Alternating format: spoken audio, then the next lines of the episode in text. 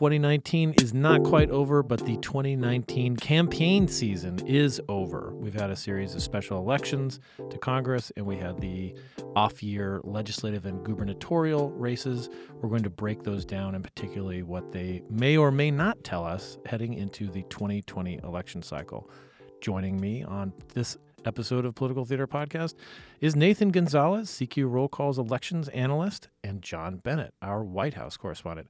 Nathan, I feel like I never left. John, Hello, Jason. welcome to the podcast. Thank you for having me.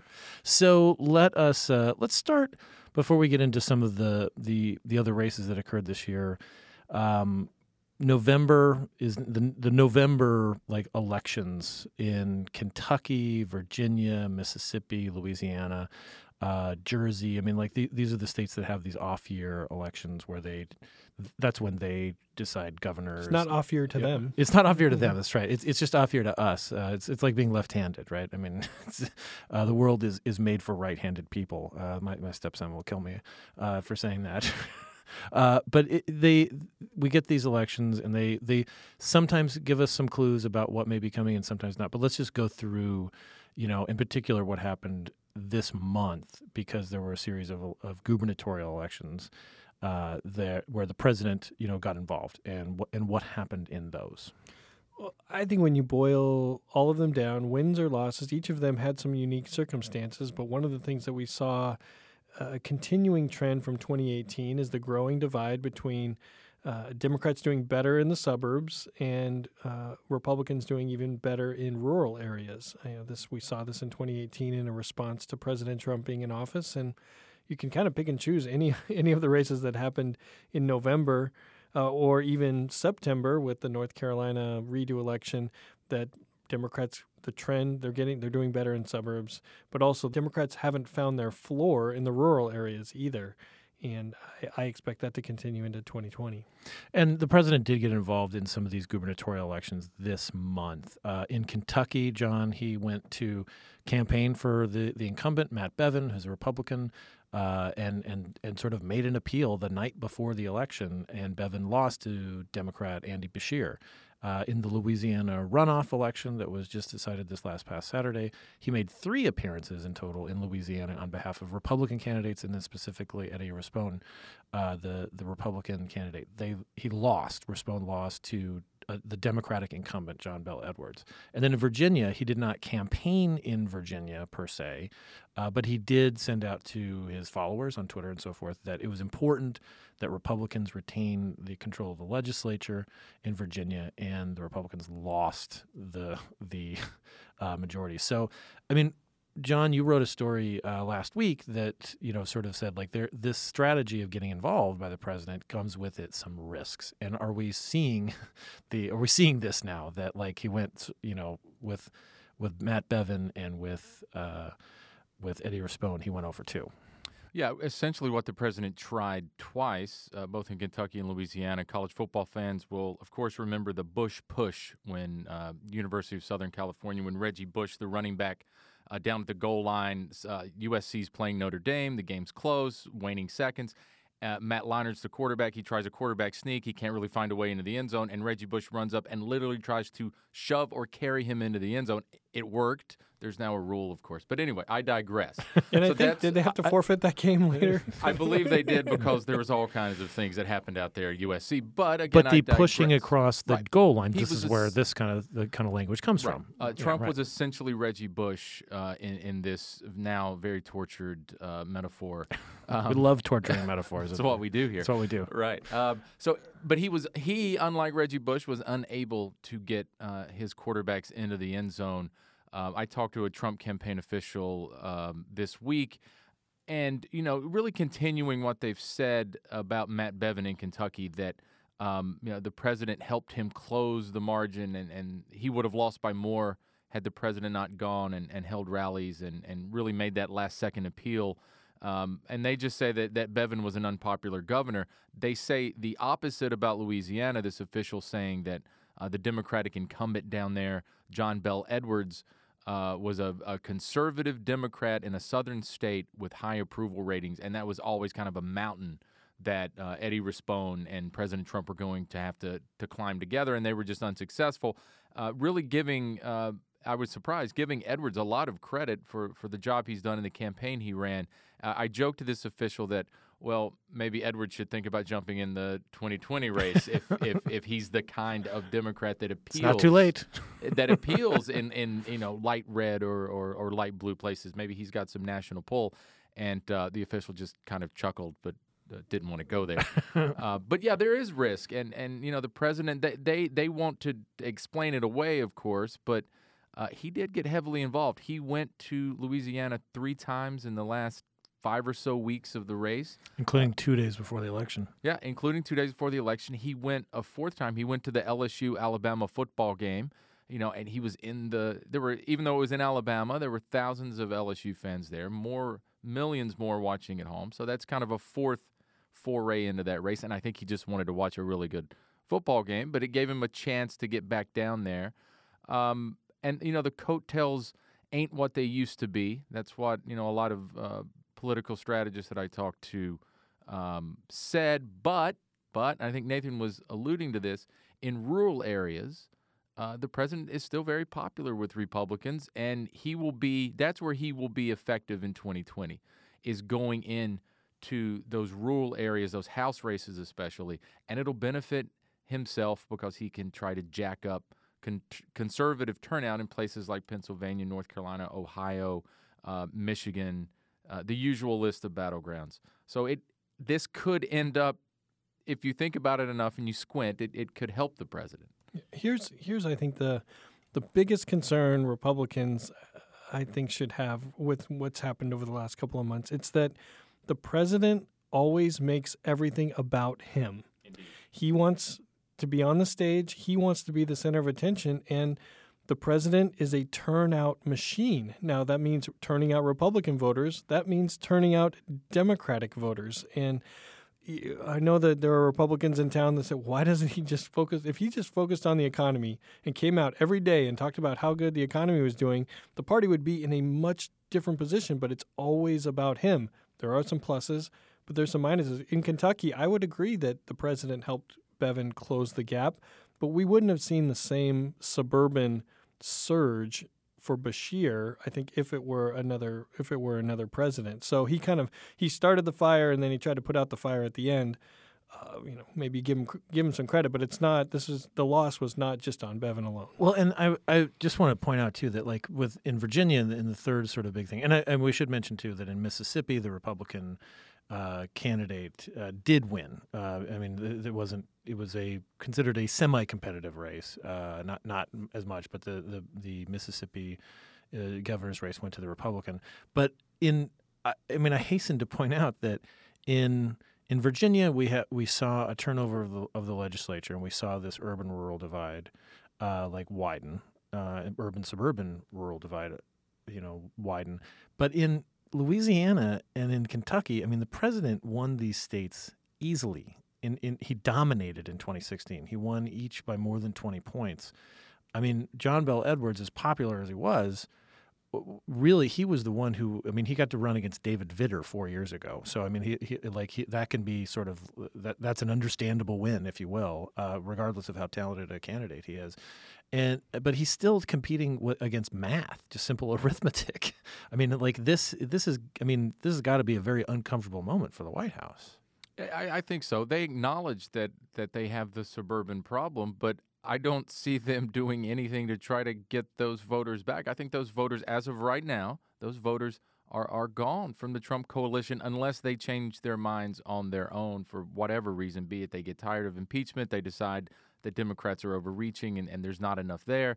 Something to force them back. I you know I asked the, the campaign the Trump campaign official um, uh, on Monday if, if because of these trends that we see in the polling and because of what we see in these statewide races, they might change their strategy or the president is the you know is the president considering altering his message a little bit because like you said it's a math thing and he just said John Donald Trump is Donald Trump and he's going to be Donald Trump they're not going to change a thing and and that's why it's all about rural voters and everything the president does increasingly it's about white men in rural areas because that's how he gets reelected. I don't. Maybe Yeah. Nathan. No, and this is but and this goes even back to the 2018 elections and what lessons were learned or should have been learned. I think the White House believes that the elections weren't necessarily that big of a loss because of what happened in the Senate, and that part of it was because of how the president talked about issues. He was talking about, you know, caravans coming from Central America up, you know, about to in, invade Texas, and uh, I would argue that that that hurt. I mean, it, it led to Democrats winning the House, and but I think because the president and the White House may not see that as a big loss in the elections, that that is just going to lead him toward doing the same behavior in 2020 and be that strategy. Yeah, they don't. They never did. They decided fairly early into the into the term that they were going to lose the House in the midterms, and then when you know they had success in the Senate and the statewide races, which was because of the map. Right. Go ahead. sure, sure, sure, sure. Uh, but yeah, they declared victory that night. Um, so no, they. I don't think they learned many of those lessons. I think the le- the kinds of lessons that they tried to learn was um, better ways to use social media, fundraising tricks, um, how to use technology in the race. I don't think they they really learned many lessons about what happened with the voters. So I, I also wa- I want to point out too that the three special elections in it for Congress for congressional seats this year, they were all that they were won by the Republicans. Uh, they were they were held by Republicans. They were won by Republicans in Pennsylvania, and we can get to you in a second, uh, John, because you went to cover that race uh, for for us up in uh, Pennsylvania's 12th district. Uh, Tom Marino left uh, his, his position. Fred Keller defeated Marc Friedenberg, the Democrat. I mean, fairly easily. Uh, in North Carolina, three, Walter B. Jones died. Uh, uh, Republican Greg Murphy defeated Democrat Allen Thomas, also fairly easily, uh, uh, like not a not a difficult win to gut out. And then in North Carolina nine, which again just so happens to be the most suburban of, of the of these three races, uh, Republican Dan Bishop did beat Democrat Dan McCready. Uh, there, there were some irregularities in the vote uh, in 2018, and the, and the North Carolina Board of Elections ordered a new election. But this was a heavily Republican district, and and and Bishop won it. It was a, little bit of a squeaker. Uh, the president did get involved, and he did, you know, you know, rally his troops.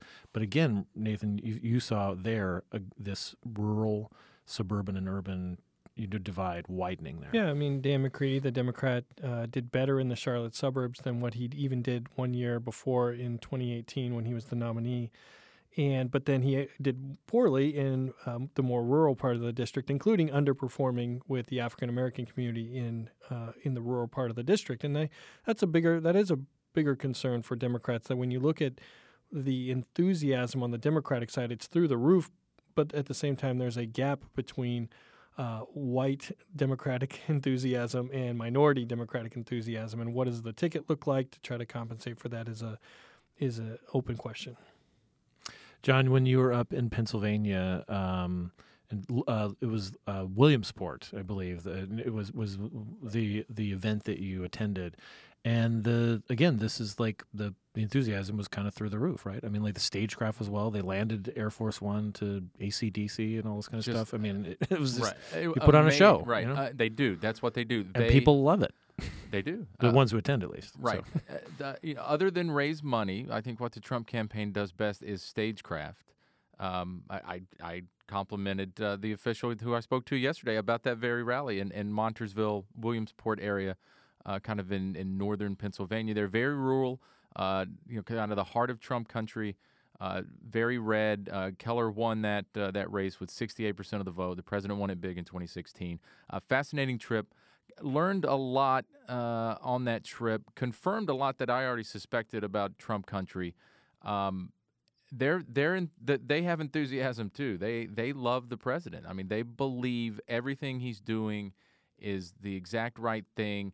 You know, some of them, especially the women, uh, they don't like how brash he is. They don't. No one likes the tweet. Well, n- almost uh, no one that I ran into or, t- or talked to up there.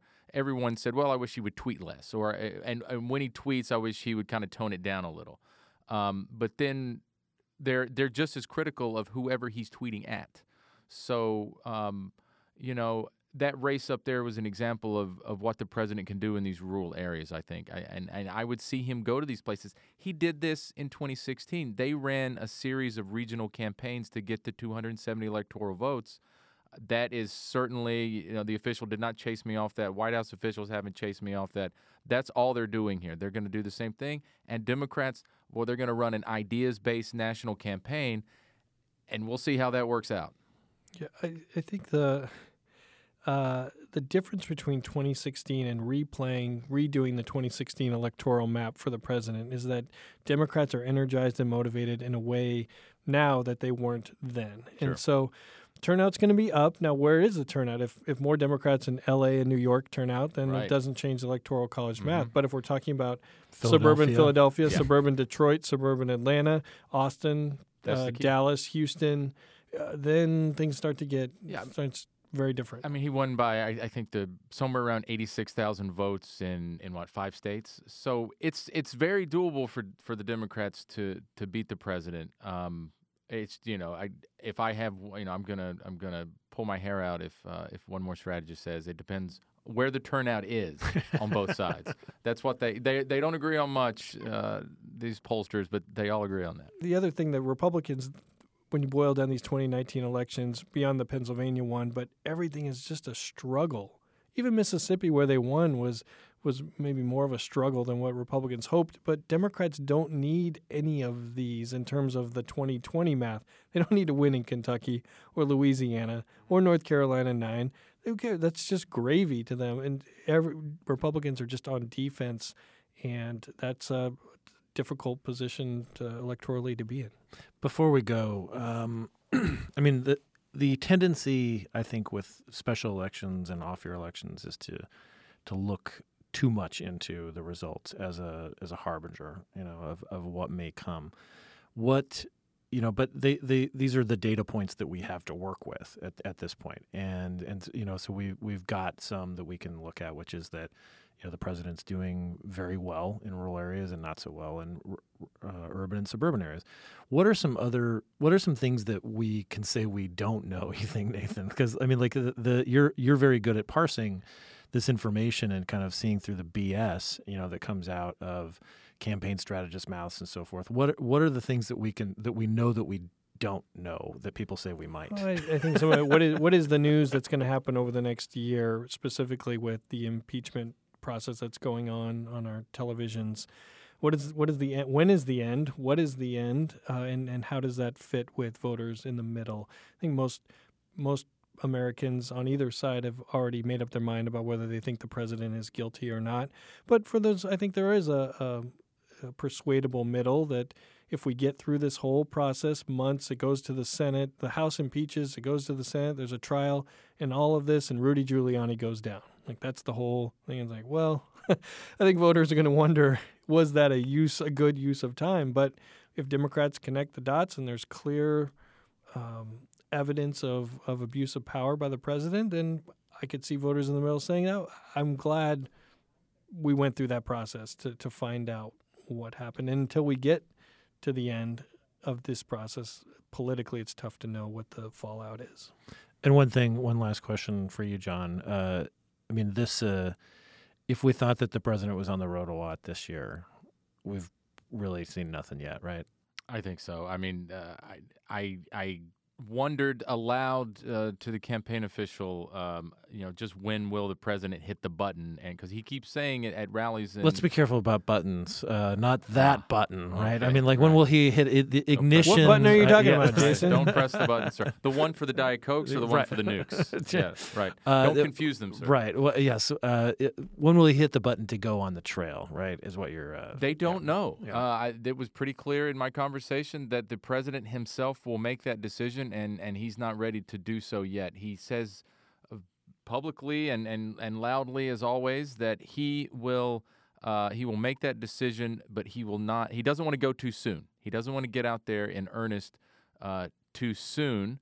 Uh, he has given you know no indication of, of when he might do that. The, the the campaign organization staff they don't really know yet. Uh, they you know they said they have a plan and, and, and they're they'll be ready to execute. they have a when- plan. Yeah, they, they claim they There- have there a are plan. plans. They claim they have a plan and they're ready to execute. Um, I think you know may, the president, by all accounts, is somewhat distracted by the impeachment inquiry. I would think it may be sometime after after the Senate holds its trial. Um, assuming, as we all are counting votes here, because we're all whips uh, in our spare time, that he will not be removed by the Senate. And you know, the Senate wraps its trial sometime in February. Uh, you know, uh, they figure out a, uh, a government spending bill. Uh, there's not much left to do here in Washington for any of them, frankly, until the next government shutdown deadline. So there, there will certainly be nothing stopping the president from from hitting the trail multiple times a week or or you know a, a, blitz one week and then he's back here and then a, a blitz of, uh, of of rallies. But you know they haven't decided yet, and it just like everything else with the campaign and the president, it's his call. Well, Nathan, John, thank you very much for uh, kind of breaking down 2019, the last last year of the decade. Uh, and when it comes to election specials and otherwise, uh, appreciate your insights. Anytime, Jason, just for you. Thanks again for listening to Political Theater. We are going to take a break over the Thanksgiving holiday, so we will not be publishing a podcast during the Thanksgiving week. We will be back in December, and we'll look forward to talking with you then. Political Theater is produced by CQ Roll Call, a leader in nonpartisan political and policy news and analysis for more than 70 years. CQ Roll Call is part of FiscalNote,